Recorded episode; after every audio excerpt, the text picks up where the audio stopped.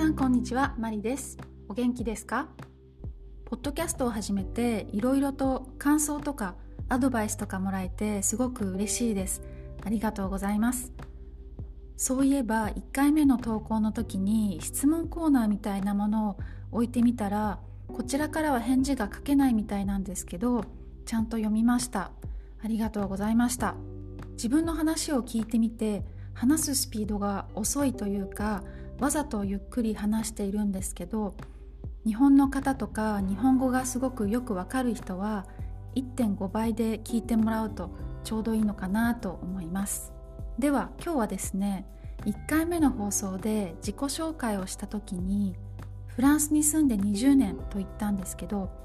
ちょうど今年で20周年ということで在仏20年私の日本人としてのアイデンティティとはというテーマでお送りしたいと思います。あまり難しく考えずに自分がどう感じているのかを5つの点から考えてみたので今日はそれについてお話ししたいと思います。1つ目は20年経ったという実感があるかどうか。2つ目は日本人としての認識。3つ目はフランス語。4つ目は考え方。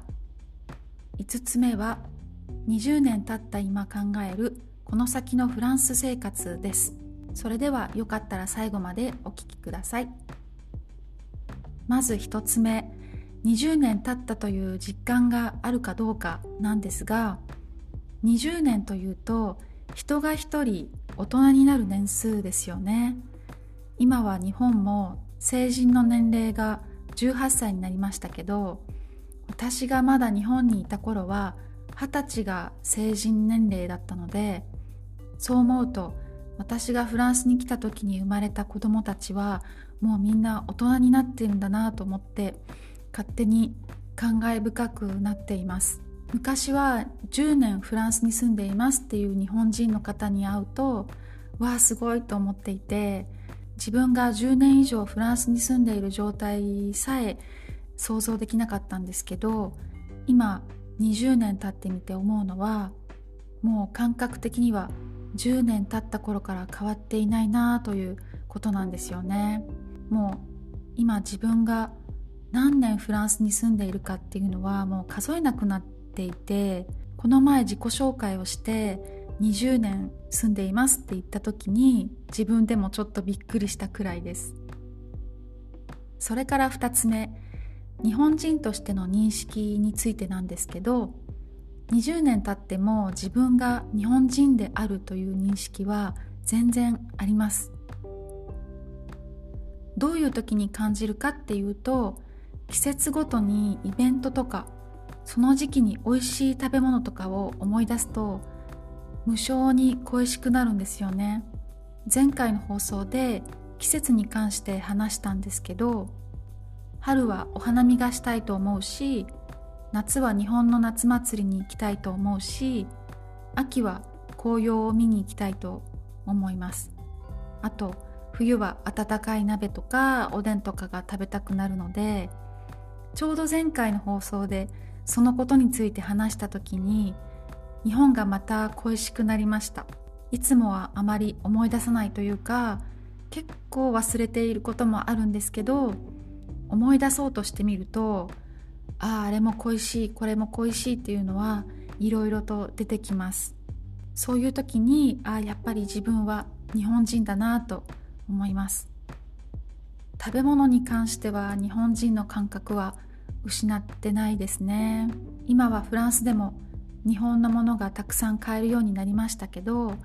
私みたいに地方都市に住んでると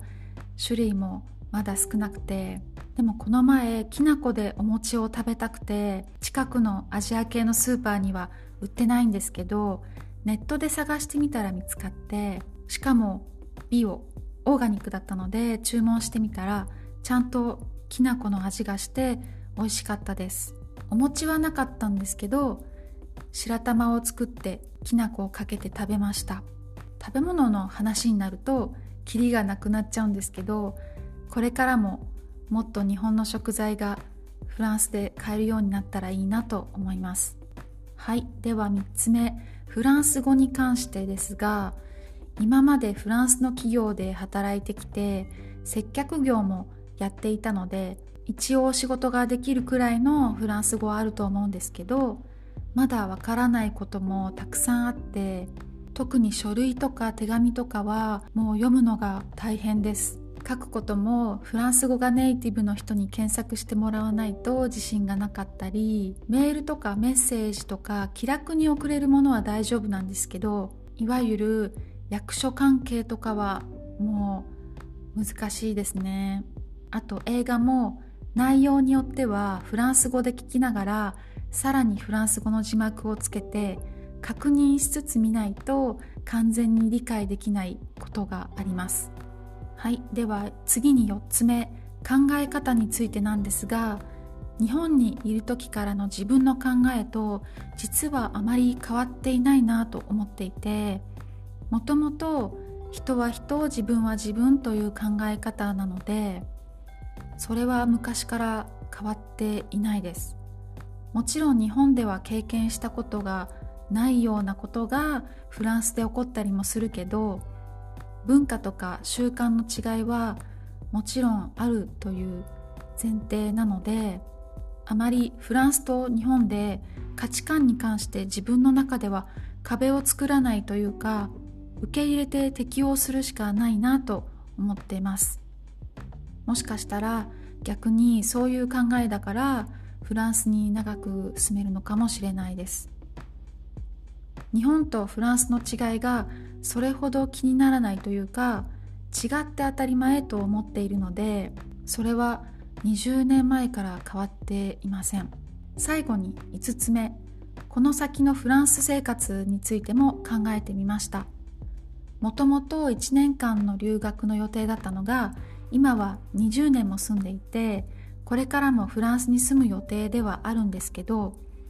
今まで思わなかったことを考えるようになったというのは20年前と違うことかなと思います。例えば日本の家族とのこととかあまり会えなくて地理的に遠い分どうやって気持ち的に距離を縮めることができるかなとかなるべく行ける時に日本に行けるような状態に常にしておきたいなとか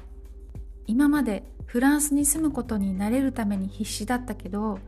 これから先のことを考えてフランスに長く住んでいく覚悟と日本の家族とどうやって交流を続けていけるかっていうのを考えるようになりました。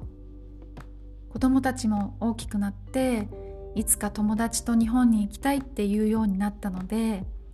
いつ何が起こるかわからない世の中ですけどこれからも日本と近い関係でいられたらいいなと思います。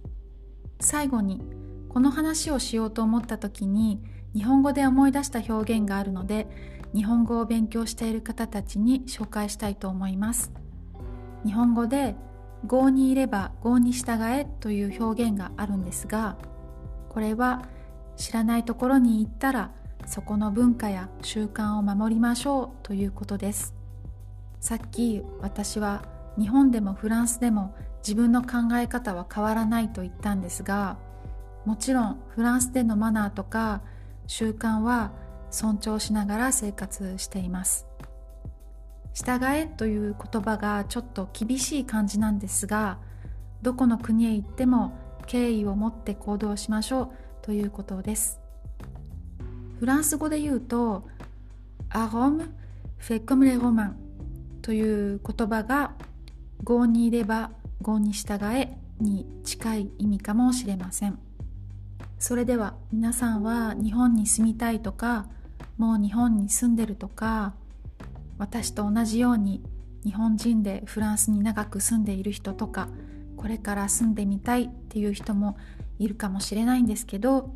この話が共感とか参考になれば嬉しいです。それでは最後までお聴きいただきありがとうございました。マリでした。